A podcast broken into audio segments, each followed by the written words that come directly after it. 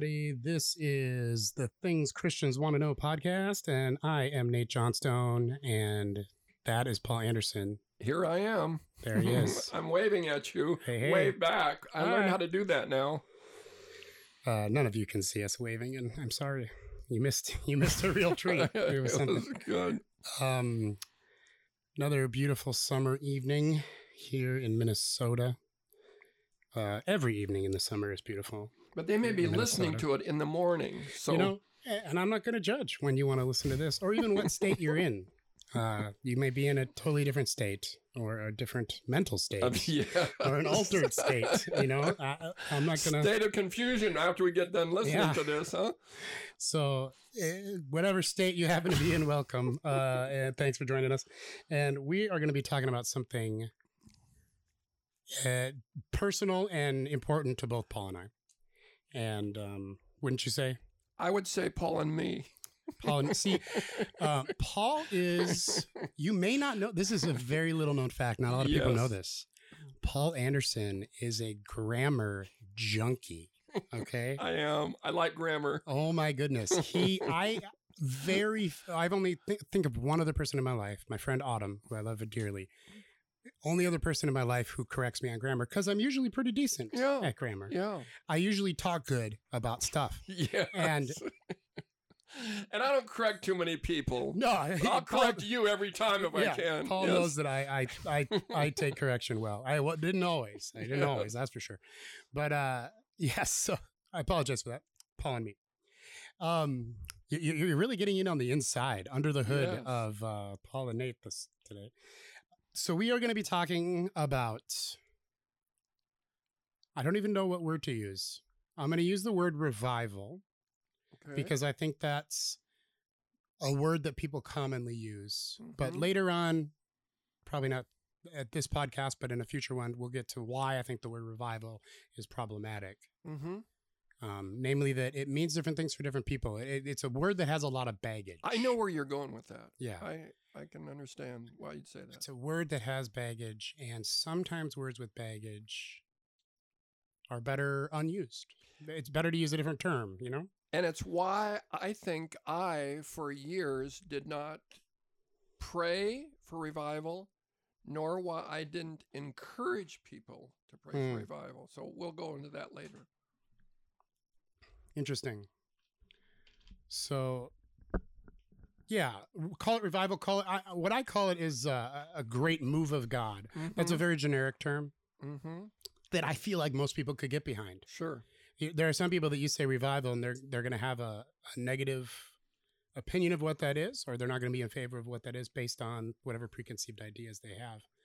And we're going to talk later on about some biblical revivals that took place, um, and I don't think anybody would be against those. Yes. Not too many people were against John the Baptist revival nowadays. At the time, however, Who? he was not such a popular dude. Not not with the religious people Uh, anyway. Yeah, not even. I, I can't imagine he was popular among anyone. I Well- mean, let's be honest. Even the people who were like, John is a man of God. He is a true prophet. We repented. We were baptized. The guy's still crazy. He wears camel hair and he eats locusts. He's yeah, nuts. but he's getting people from all over the place, all from Yes. Jerusalem and all around, and they were coming to a weird place, the desert. That was where he was preaching. Yeah. In the wilderness, and they were coming. he didn't uh, rent the nicest stadium. No.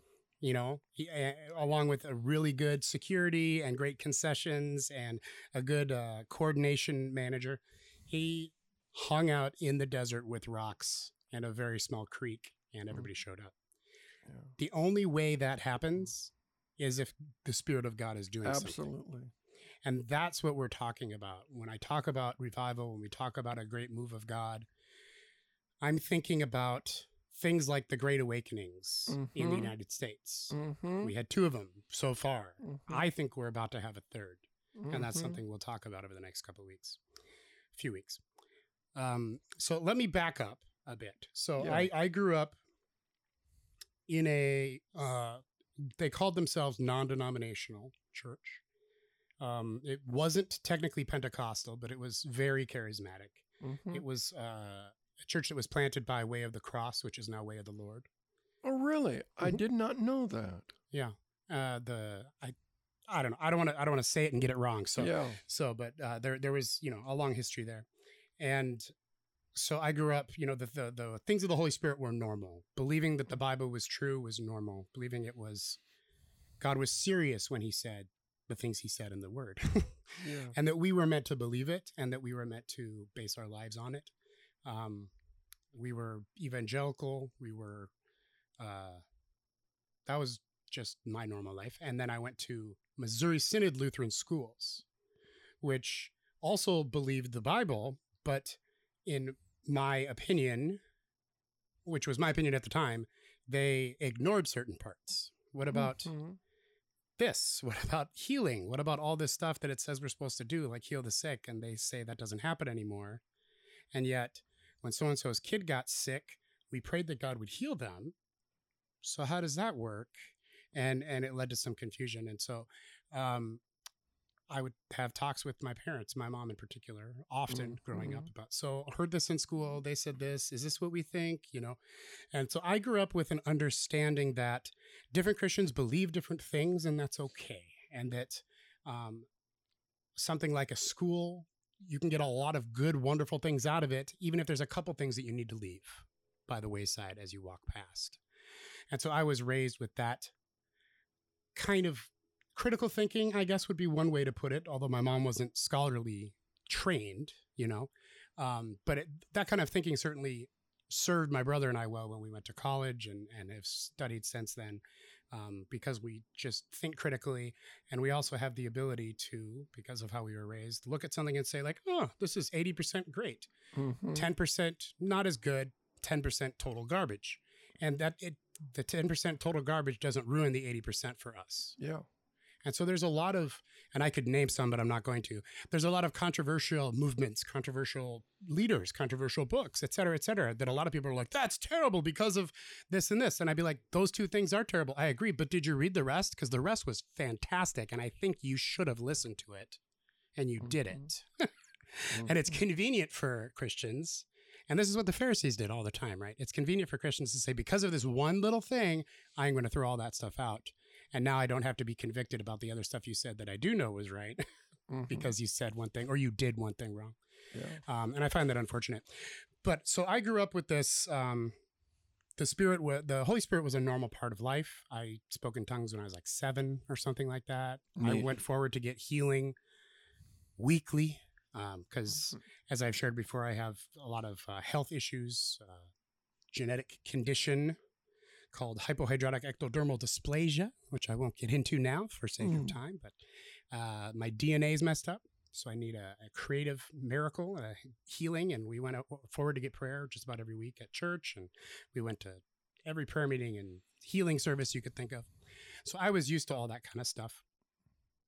Um, in high school, I started inviting friends to things once in a while, but I again, I still went to Lutheran schools where a lot of the folks weren't really into anything other than what they had experienced.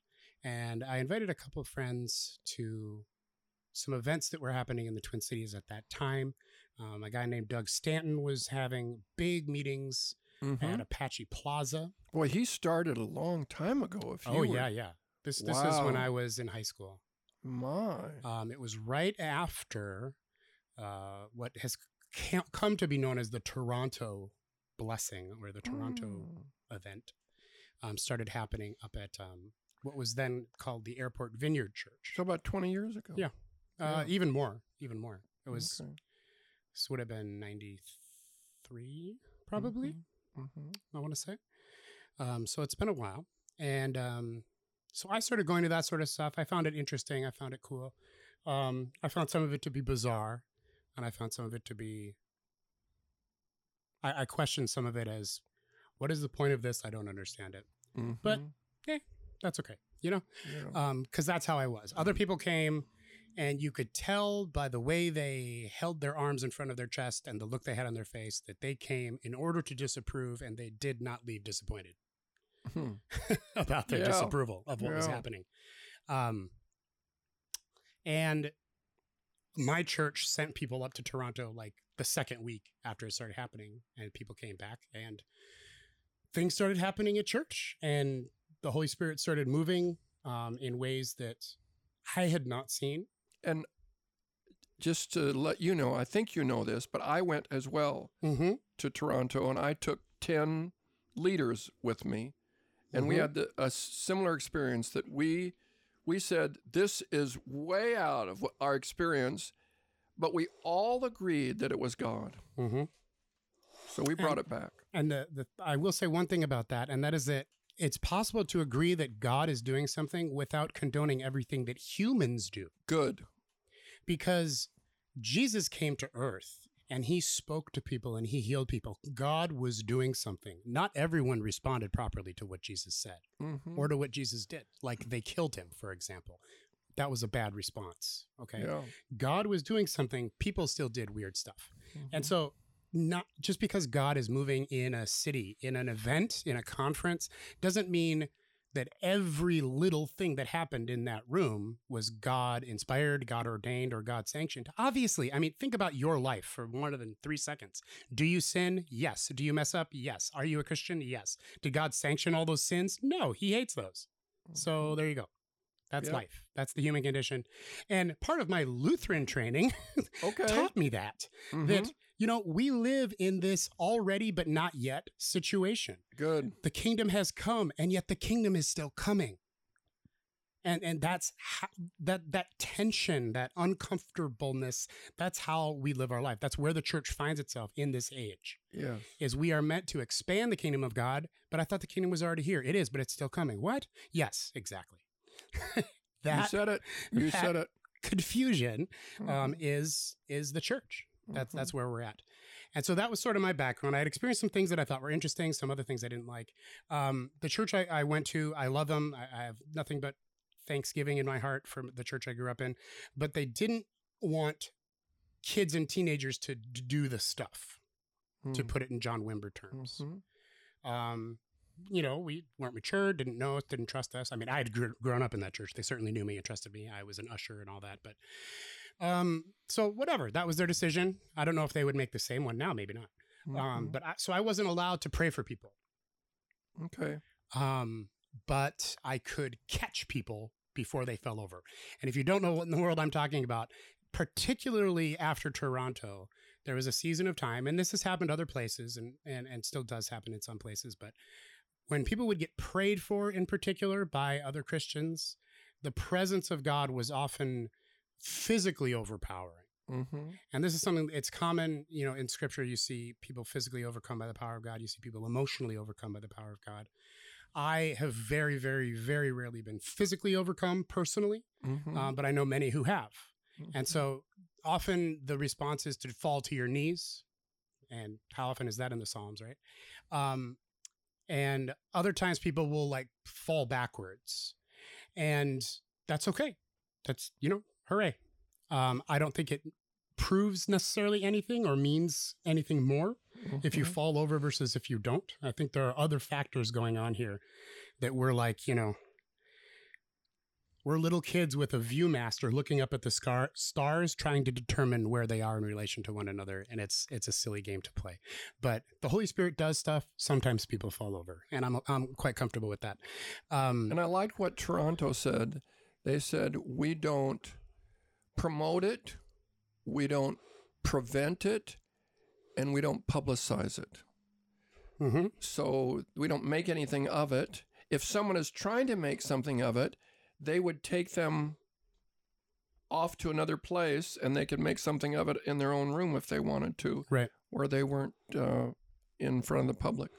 I, I think something that hasn't been done well in the last 30 years has been teaching about what all this is about to let people Mhm. know that if you get prayed for and you don't fall over and all the people around you do that doesn't mean anything bad necessarily because i know people who went and they just keep coming for prayer waiting to be knocked over and they're like what's wrong with me there's something wrong i must god must not care about me enough or or, Yeah. or, or i'm a horrible sinner or something and they leave totally dejected Yeah. and i just that's just that's a fault of teaching that that's a that's a platform problem in my opinion um, and now in their defense they didn't know what was going on so they didn't have a great theology figured out about what exactly was happening um, it, back in the toronto days but now we don't have that excuse i think now we need to tell people hey hey, hey don't that's not what it's about. It's about you connecting Yeah. with God. Yeah. And sometimes these things happen. I don't know. Um, and other times when you're in worship, you start to weep. You're not sad. You're not happy. You're just weeping as you worship God. Why?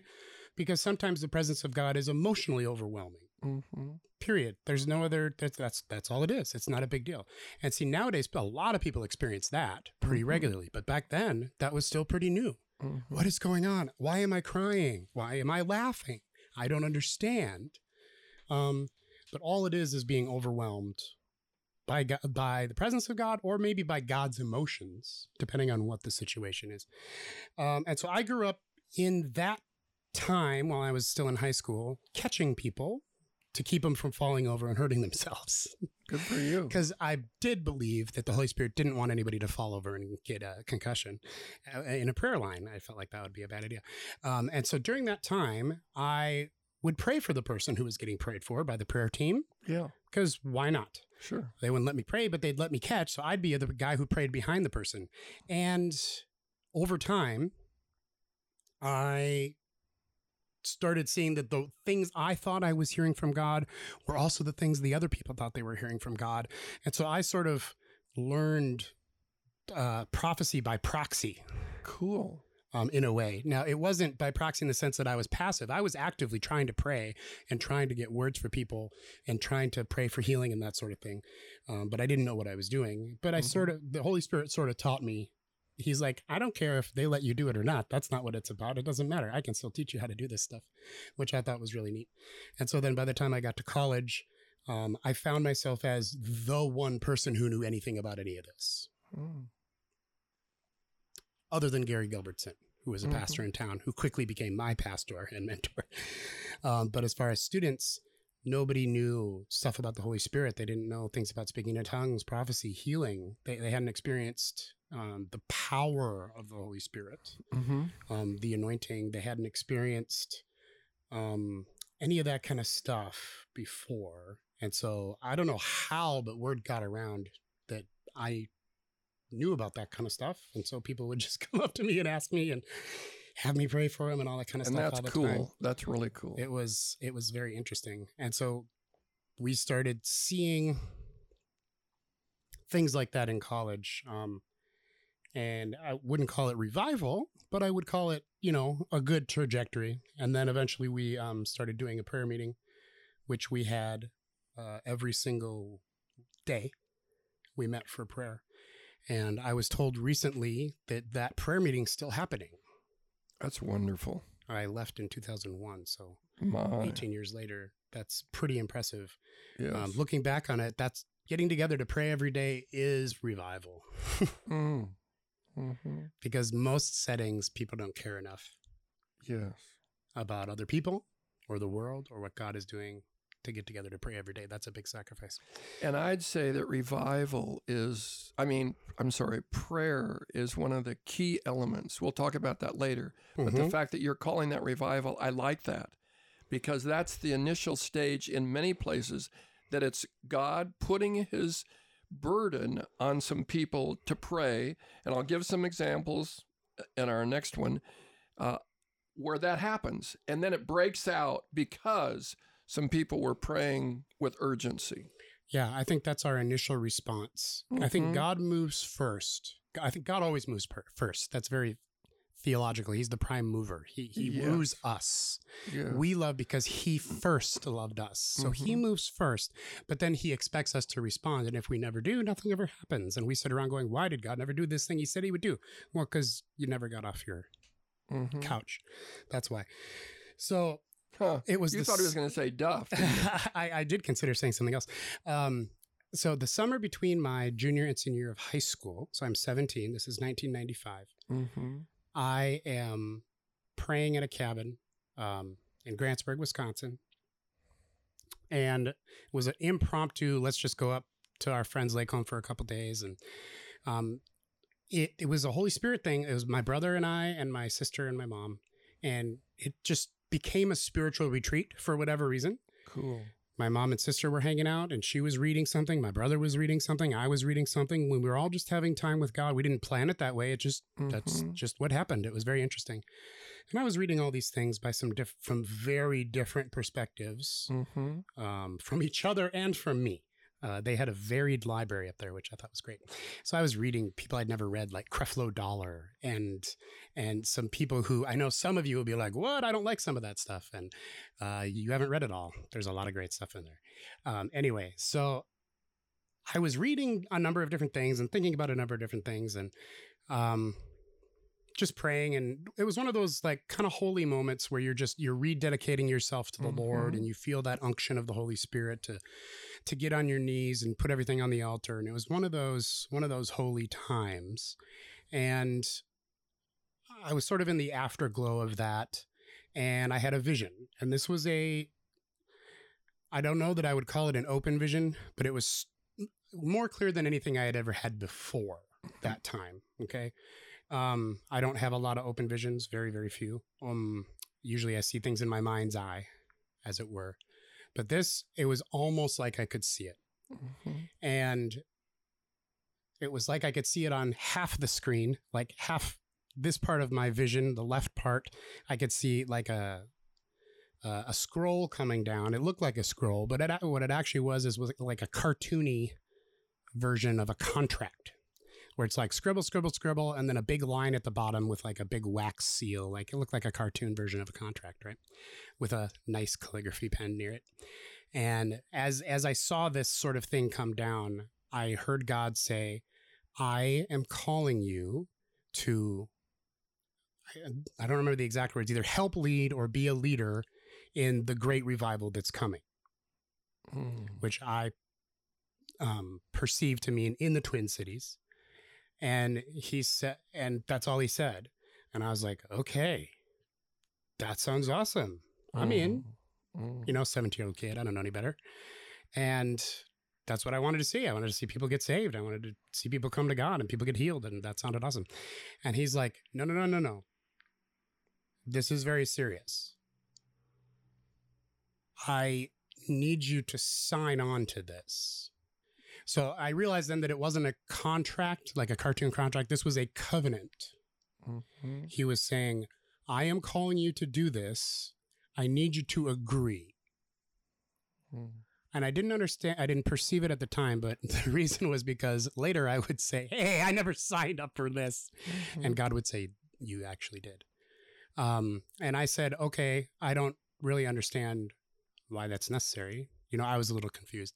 And he said, If you do this, it's going to cost you the thing you love the most. Oh. And that put a hitch in my step. Um, I was because I was all like, yeah, yeah, whatever, whatever, I will do it, I will do it. And then he's like, it's going to cost you what? It's going to cost you the thing you love the most.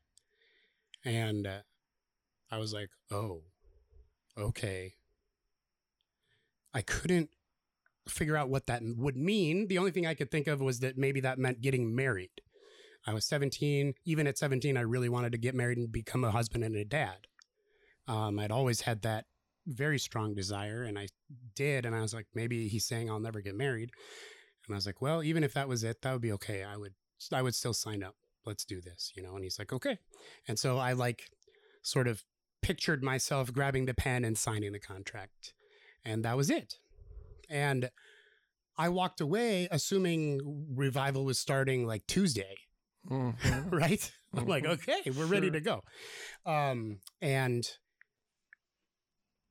since 1995, it's 2019 now, I have seen stuff happen and I've seen waves come and go.